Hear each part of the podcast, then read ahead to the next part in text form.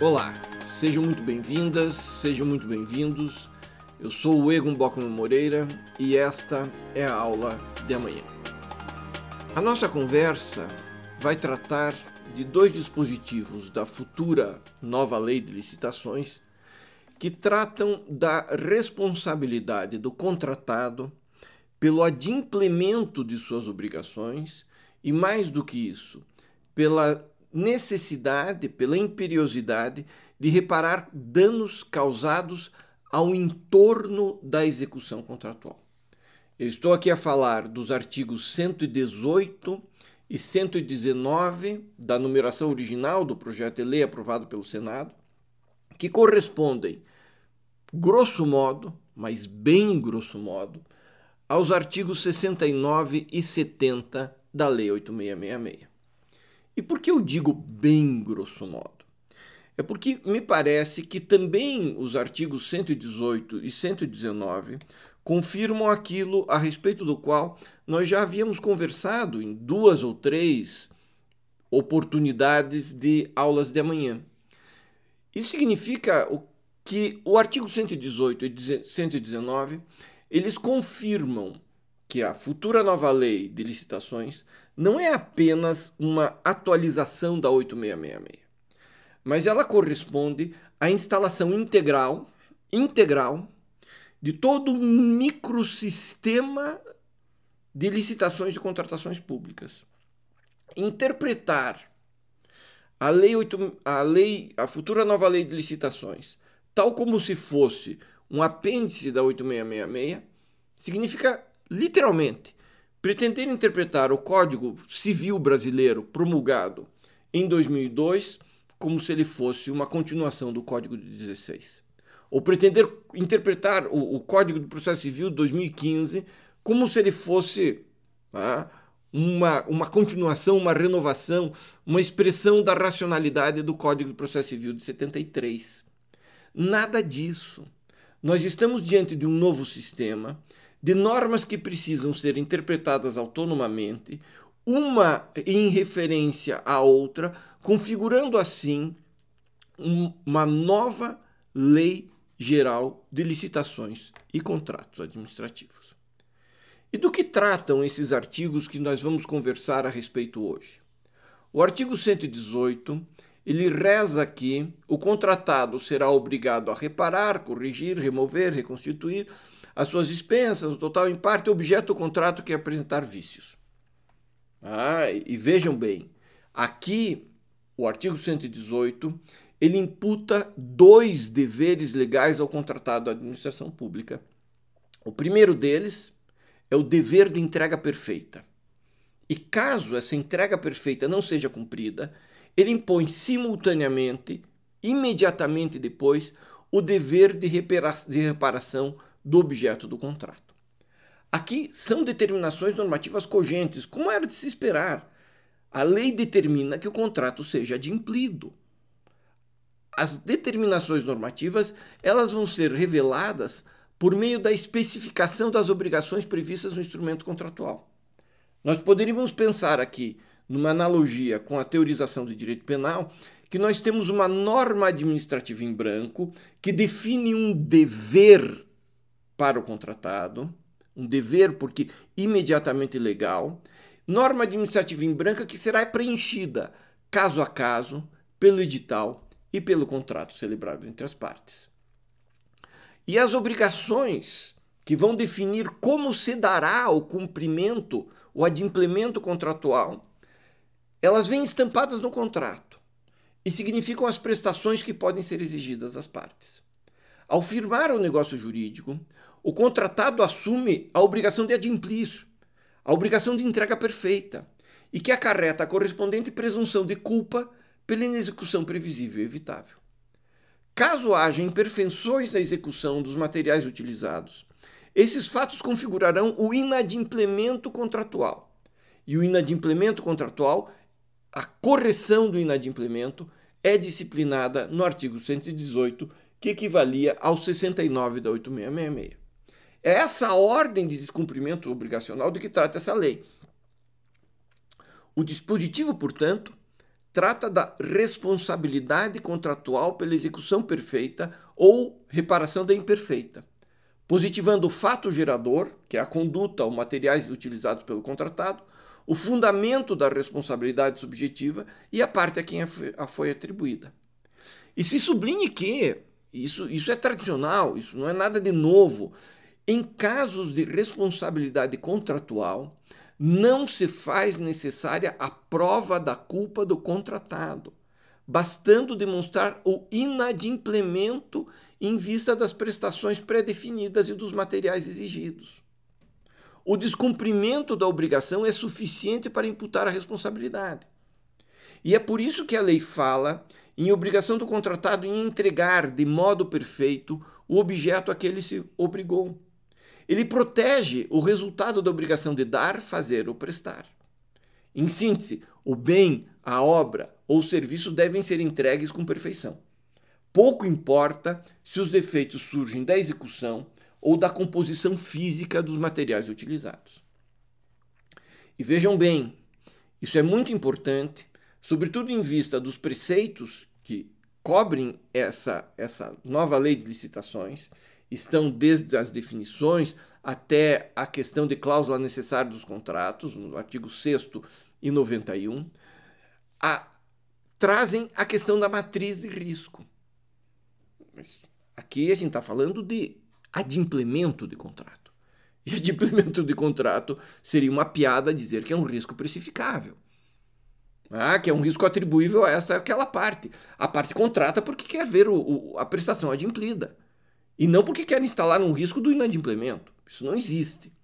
Ah, e vejam, a ampla sinonímia de que se vale o artigo 118 se presta a reforçar que o bem e o serviço deve estar em bom estado de funcionamento, sempre da melhor forma e sem qualquer obstáculo ao uso.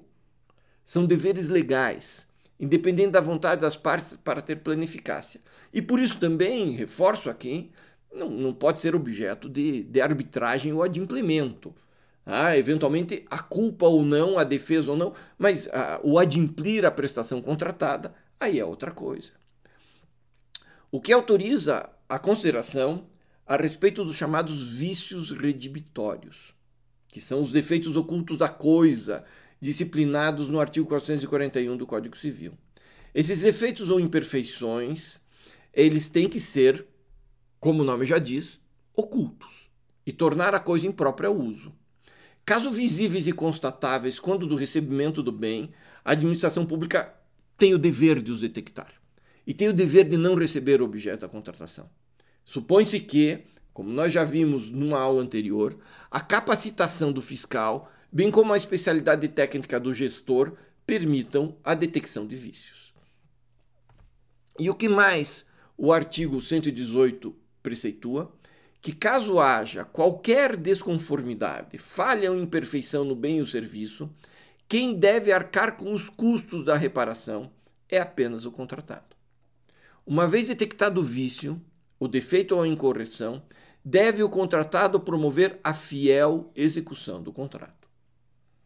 Todavia, o contratado poderá ser responsabilizado pelos vícios a que der causa seja por conduta comissiva ou omissiva, e desde que caracterizadores do inadimplemento contratual.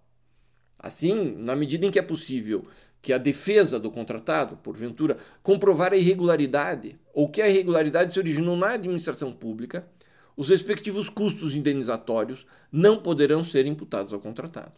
Logo, o particular contratado tem aqui também o ônus de diligenciar pelo adequado cumprimento de suas obrigações inclusive em face de critérios e determinações da administração pública. Caso haja discrepâncias técnicas visíveis ou a constatação a olho nu de que as orientações da administração pública padecem de erro grosseiro, o particular deve inibir ativamente a configuração do defeito. E como se constata, portanto, a lei 2021, a lei a ser promulgada em 2021, a futura lei de licitações, ela prestigia o dever de colaboração entre as partes no contrato, a fim de preservar e resguardar a execução do contrato. Ambos os contratantes, as partes no contrato, devem se esforçar para, se porventura houver qualquer discussão quanto ao adimplemento ou inadimplemento, instalar, na lógica dos artigos 60 e 150 da futura lei, negociações. Negociações bilaterais, comitês de solução de disputa, conciliação e mediação. Vamos evitar ao máximo, assim espero, métodos heterocompositivos, né? soluções heterônomas. Os métodos autocompositivos são muito mais eficazes, são muito mais legítimos e diminuem os custos de transação. Porém, a responsabilidade do contratado não se esgota no dever natural de adimplemento da obrigação, porque o artigo 119 trata de uma outra responsabilidade que não esta do 118.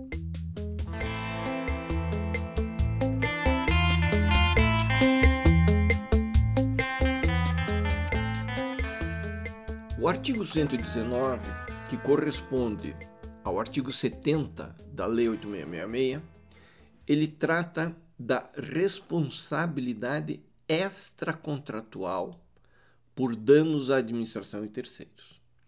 Diz ele que o contratado será responsável pelos danos causados diretamente à administração ou a terceiros em razão da execução do contrato. E isso não vai ser nem excluído nem reduzido pela fiscalização. Tem um detalhe que aqueles acostumados com o artigo 170 da, com o artigo 70 da 8666 vão constatar que falta alguma coisa que distingue e que confirme que nós que confirma que nós estamos diante de um sistema normativo distinto. Vejamos bem. Em complemento ao artigo 118, o preceito que nós estamos conversando a respeito agora trata de danos circundantes à execução do contrato e não de vícios constatados no bem ou serviço, ao interno da execução, nem dos materiais ao interno da execução. Isto é, durante o percurso contratual, pode haver condutas do contratado instaladoras dos mais diversos prejuízos em razão da execução do contrato. E esses prejuízos podem atingir tanto a administração pública quanto terceiros.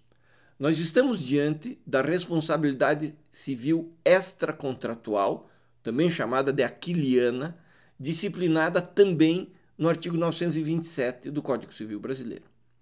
A causa do dano aqui é a conduta do contratado, quando da atividade de cumprimento ao pactuado.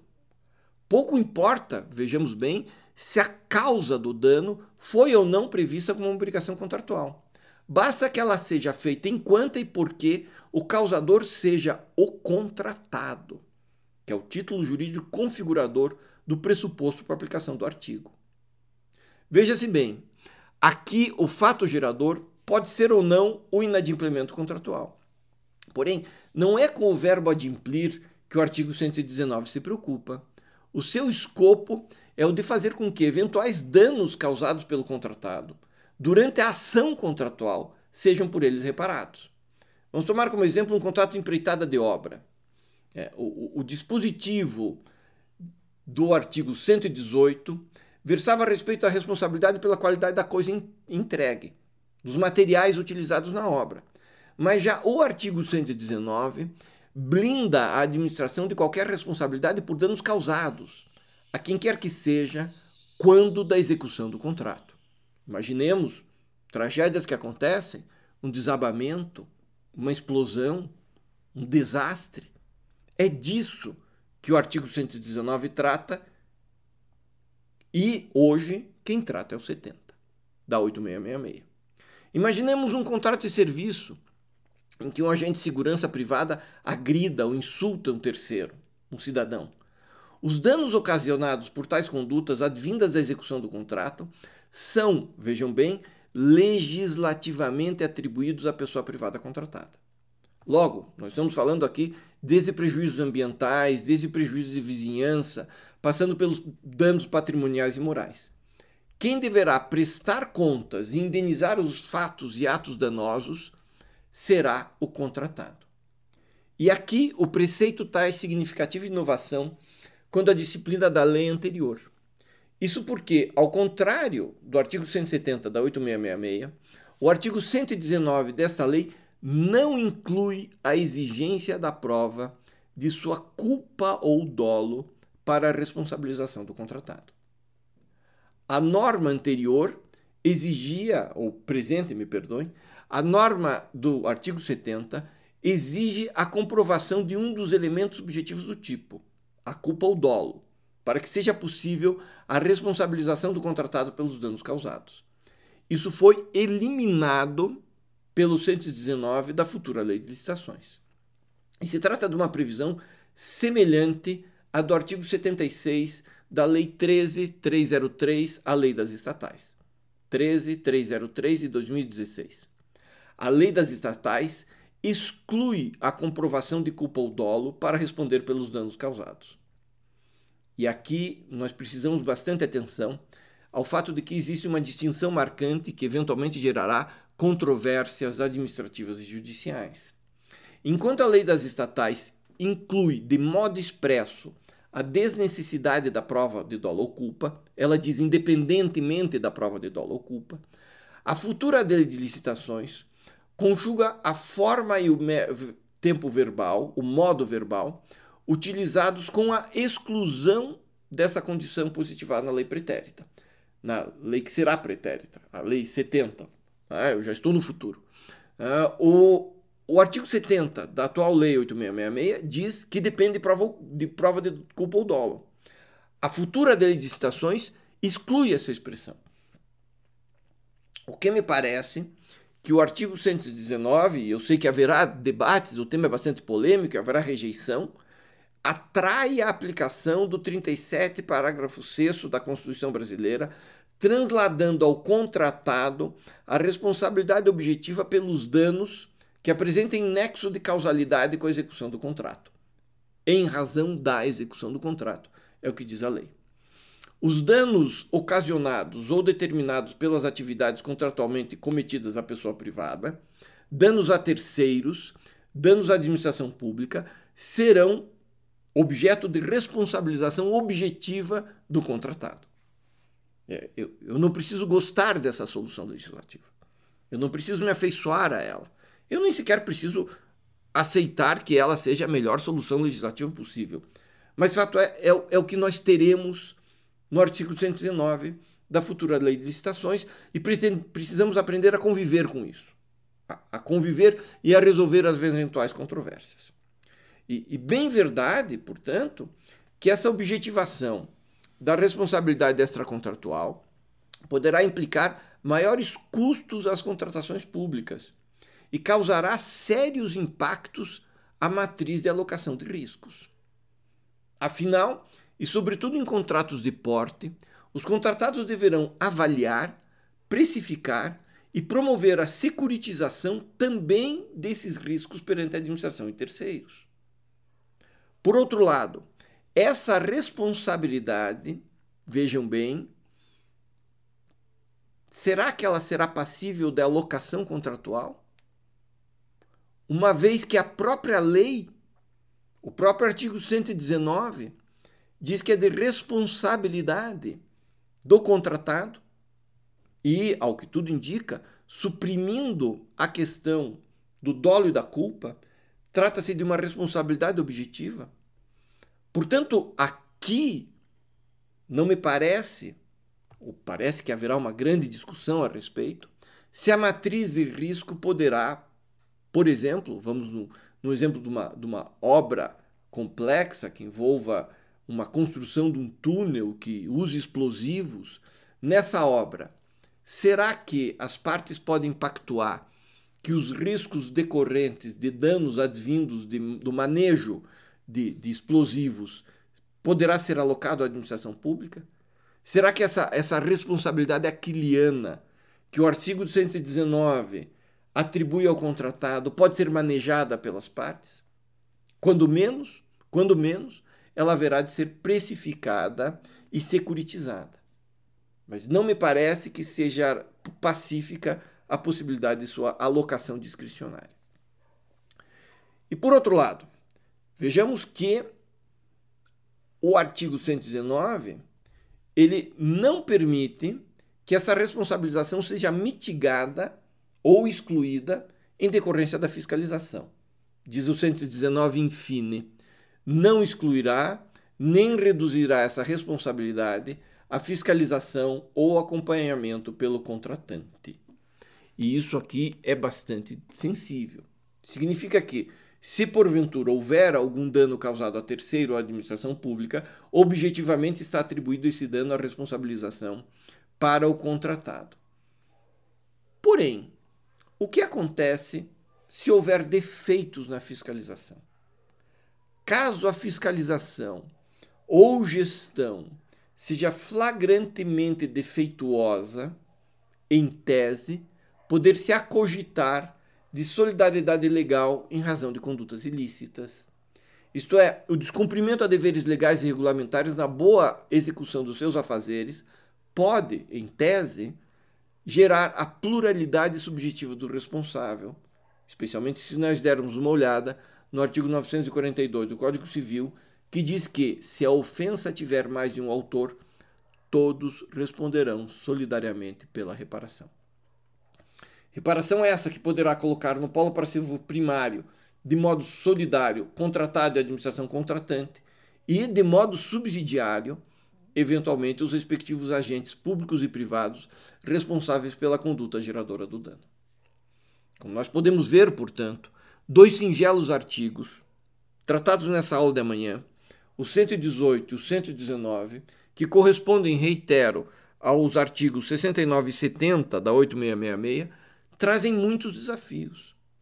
A gente não pode interpretar a, 8, a, a futura lei de licitações como se a 8666 fosse.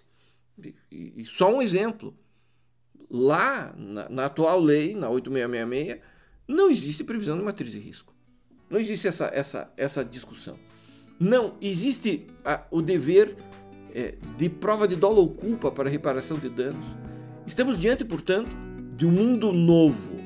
Não sei se é admirável ou não, mas de um mundo novo, muito interessante, que assim espero gerará várias conversas, vários debates e muitíssimas aulas de amanhã. Muito obrigado pela atenção. Fiquem bem.